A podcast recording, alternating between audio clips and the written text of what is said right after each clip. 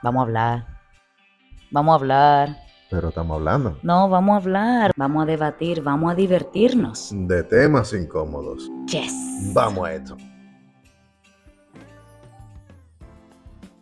Hablemos del necio, del chismoso y del sabio. Wow. Háblame un poquito de eso. Eso me suena a una analogía de los tres cerebros. Más o menos va alineado por ahí, sí. Porque poniendo en contexto, tenemos estos tres personajes que están asociados con las tres mentes, los tres cerebros, esas tres personalidades. Uno, mente, cerebro, personalidades. Sí, sí. Dale. Nos fuimos en una de una vez. Sí, sí. Normal. O sea, nos ondeamos. A pecho pelado. Ya pero, son tres cerebros. Uno ni con uno puede. Ahora es con tres cerebros. Realmente. Pero sí, piensen lo siguiente. La mente del necio es aquella persona que se enfoca principalmente en hablar de cosas. Es aquella que no tiene nada bueno a aportar porque lo único que quiere es hacer ruido. No sé si has conocido a alguien así. Bueno o malo no sé. Sí conozco personas que hablan de cosas, solamente de cosas, o de un carro, generalmente de cosas sin mucha sustancia. No hablan de proyectos, no hablan de experiencias que le hayan pasado, hablan de cosas.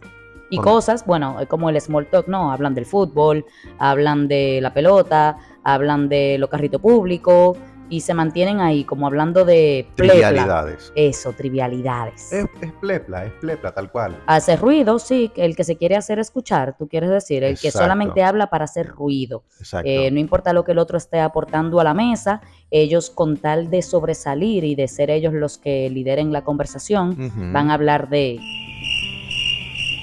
eso mismo. Sí, hay personas así, incluso de los necios, de aquellos que se visten del necio. Están aquellos que se meten en una conversación para poner su tema de conversación indistintamente de que ya haya uno. Y generalmente ese tema de conversación que van a poner es un tema de conversación small talk.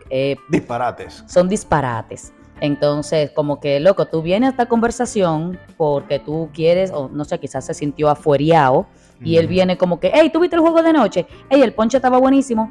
Sí, sí, un sinnúmero de cosas que por uno no general... puede decir mierda en este sitio.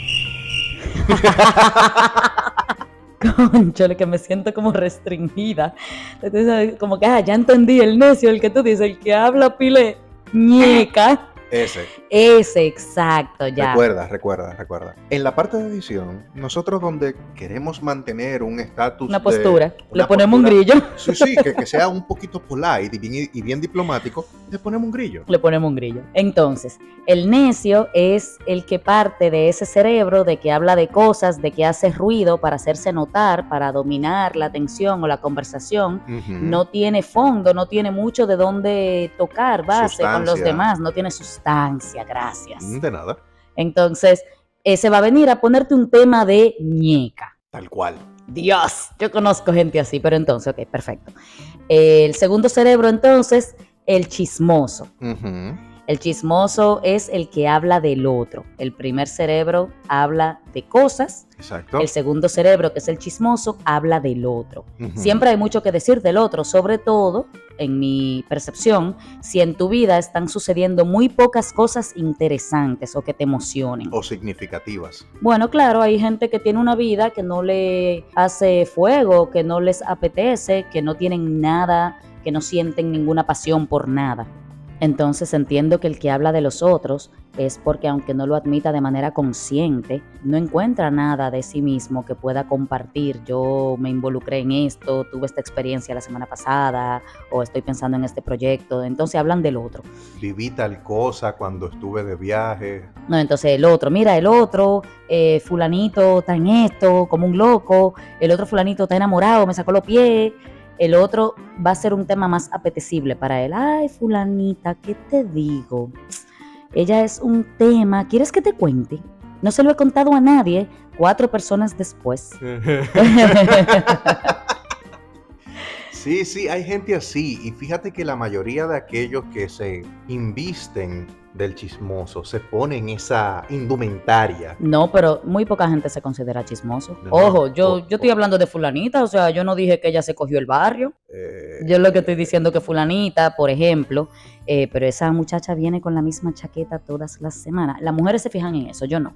Por ejemplo, a mí me preguntan qué zapato yo me puse ayer y la única razón por la que yo sé los zapatos que me puse ayer es porque yo solamente tengo 3 pares de botas que son las que me gustan. Exacto. Pero en una oficina, por ejemplo, las mujeres se cambian los zapatos toda la semana y la semana de arriba no lo pueden repetir, usan 2, cambian los pantalones. Tú viniste con la misma chaqueta 3 días consecutivos, entonces las mujeres se dan cuenta de eso. Uh-huh. Los hombres no, y yo no.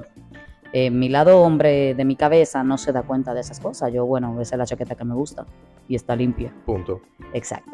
Pero sí, hablar del otro, no necesariamente una persona que habla del otro se considera chismoso. Pero eso no quita que se considere, no quita de que lo sea. Claro, es un chisme, pero digo, no es que yo soy un chismoso. Porque fíjate que... Me encanta chismear. Hay gente con así. Con rolo. Ah, hay ¿sí? gente así, hay gente así. Pero extrapolando... el aspecto del chismoso que no se concibe ni se percibe como chismoso, así mismo es el necio. El necio no se da cuenta, por lo general. No se da cuenta de que nada más hace ruido. Exacto. Bueno, el chismoso yo creo que abunda. Hay muchas personas chismosas. Hay muchas personas que disfrazan el chisme de que simplemente están lamentando que tal persona se conduzca de esa forma o que no tenga gusto por la moda, o lo que sea, fulanita compra comida todos los días porque ella no sabe cocinar. Sigue siendo el chisme cuando usted le agrega su opinión, porque, caramba, tomando ¿cuál sería ejemplo, el contexto de qué es chisme y no es chisme? Para mí, ajá, no es chisme si lo que tú estás diciendo se lo puedes decir en la cara a esa persona. Para mí esa sería como la cuadrilla de definición. Completamente de acuerdo. Si yo le estoy contando a alguien que tú cambiaste el carro, entonces yo no estoy chismeando porque yo sería capaz de hablar en tu cara de ese tema. Hey, cambiaste el carro y cuánto te costó y cómo hiciste el lío, pero qué bien lo hiciste, aquello. Uh-huh. Ahora, si yo estoy diciendo que ya esa falda que tú tienes está pelada, que alguien debería decírtelo para que no la uses, uh-huh, o que te ves ridícula sentada de esa forma, entonces eso ya sería un chisme, porque yo no sería capaz de decirlo en tu cara, entonces lo estoy diciendo a tus espaldas. Y a eso le agrego el punto de que tú le pones una connotación personal. También, claro, porque el chisme no es la falda solamente, es de repente que no tiene dinero o gasta todo su dinero porque el novio la está chapeando, uh-huh, entonces ya siempre va como con sazoncito.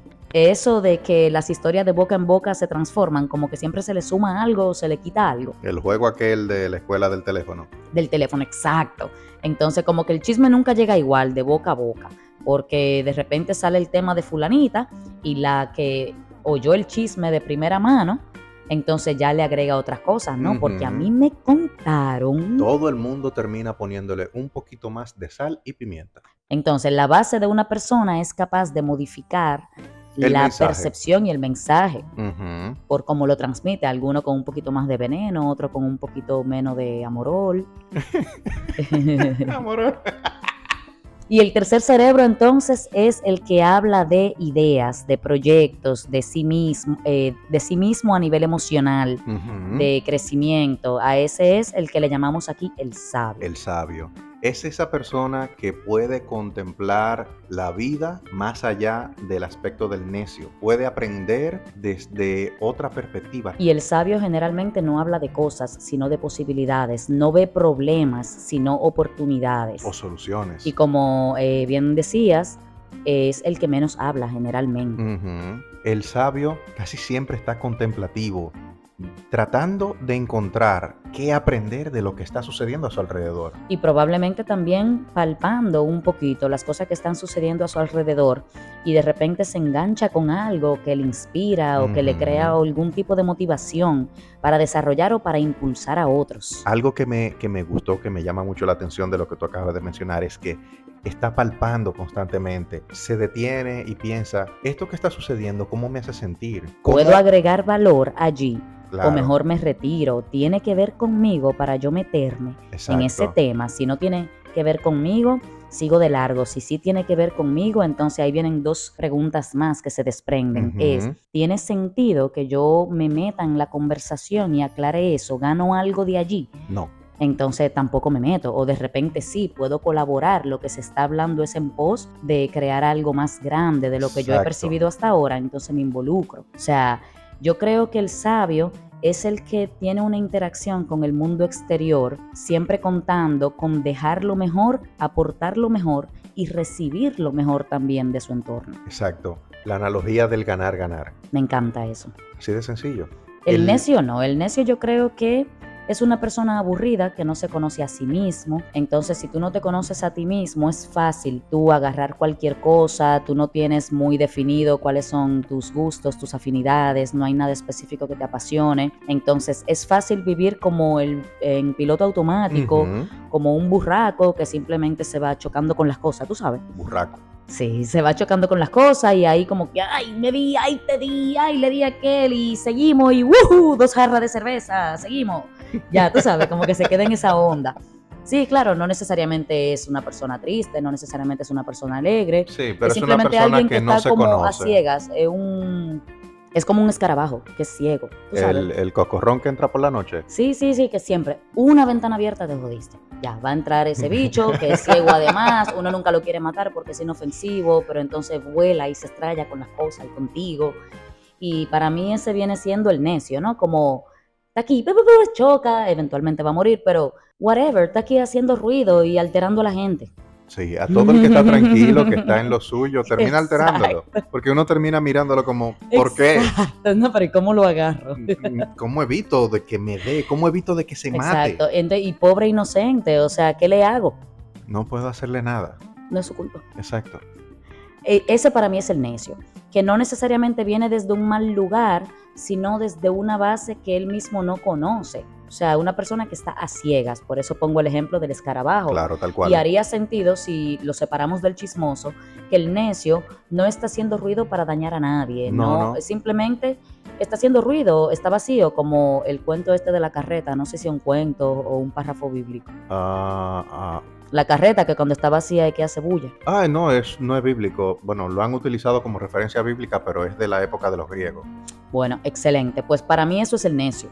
Simplemente una cántara vacía. Carreta. Pero carreta o una cántara, da igual, una cántara suena pila.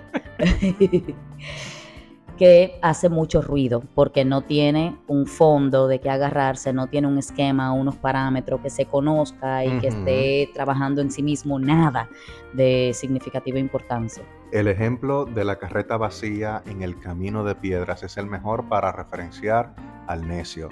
Tú sabes cuando la carreta viene cargada o viene vacía. Tú sabes cuando una persona es necia a nivel de que está vacío su cerebro. Correcto. O cuando tiene algo que decir. Cuando tiene algo de sustancia, tú podrás no estar de acuerdo con esa persona. Esa persona podrá ser un poco intensa en comunicarte el mensaje o lo que cree o la manera en que defiende sus ideales. Uh-huh. Pero ¿de dónde está partiendo? De que tiene ideales. Exacto. Y será intenso para defenderlo, pero ese no va a ser un necio nunca. Exacto. ¿Por qué? Porque ese tampoco va a tratar de convencerte de nada. El necio no te puede convencer de nada porque el necio no habla de nada con sustancia. Uh-huh. Solamente una persona intensa, pero que no está vacío, que no aplica en la categoría de necio, tratará de convencerte y defenderá sus creencias y sus ideales, quizá con ahínco. A capa y espada.